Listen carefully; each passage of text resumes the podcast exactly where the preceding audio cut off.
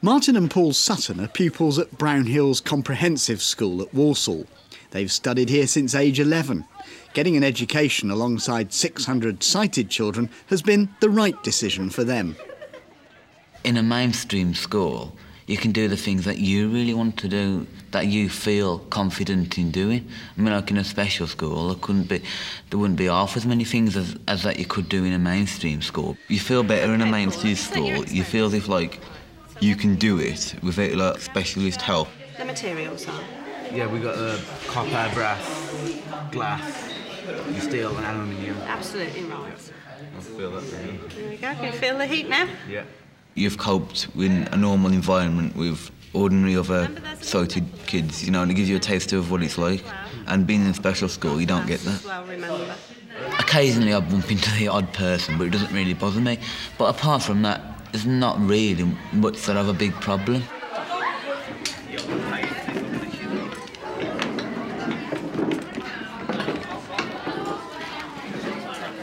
When we get new friends, like they'll ask us all these questions like how far can you see and stuff. But the friends that we've had since the beginning of school, they've got used to us now. They're just treated as normal friends.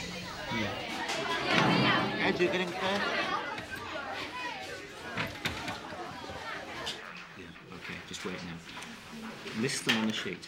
Mainstream schools vary in how well they cope with disability. Not all have had previous experience of working with disabled children and two.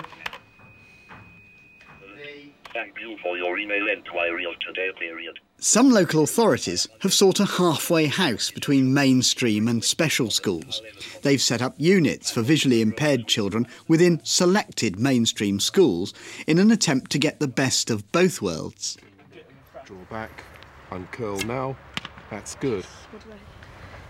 For many parents, the need to send children away from home counts heavily against special education. But expert teaching and easily available equipment can still win out for pupils with particular educational needs. Education is all very well, but there is more to life than A levels and degrees. And the question is sometimes asked how well does life spent amongst pupils who are all visually impaired and in a boarding setting fit you for a world where almost everyone else you meet will be able to see. I think it prepares us very well for normal life in a, in a better way than my mainstream school did anyway. It's nice to know that um, you're in a place where everyone's in the same boat.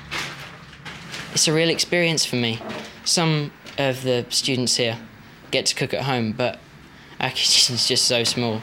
It's um, impossible for me to do anything really, and it, it's not very VI friendly. So here it's perfect because you've got all the facilities um, to do whatever you want, and it's brilliant because it's a big step for me.